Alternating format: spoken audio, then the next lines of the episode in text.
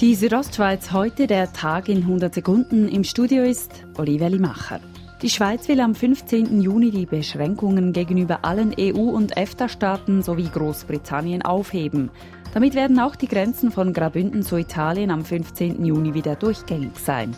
Dazu der Bündner Standespräsident Alessandro Della Vedova. Und wenn die Hygiene- und Sicherheitsmaßnahmen gewährleistet sind, dann sehe ich nicht, äh, warum dass man gegen Italien eigentlich andere Paradigmen gelten lassen am Gaumersee in Flims dürfen sich fortan maximal 2000 Personen gleichzeitig aufhalten.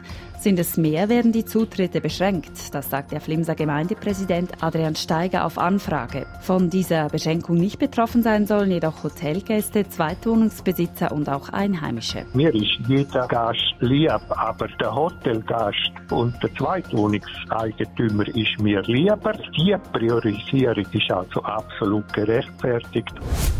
Im August wird der Mano im Churer Quartier Wiesenthal seine Türen schließen. Ein Nachfolger steht bereits fest, es ist der Discounter Lidl. Aktuell sind bei Mano Wiesenthal 45 Mitarbeiter tätig. Betreffend einer Übernahme von Angestellten haben bereits Gespräche stattgefunden, laut Lidl Schweiz-Sprecher Matthias Kaufmann. Wir sind offen für interessierte Manor-Mitarbeitende.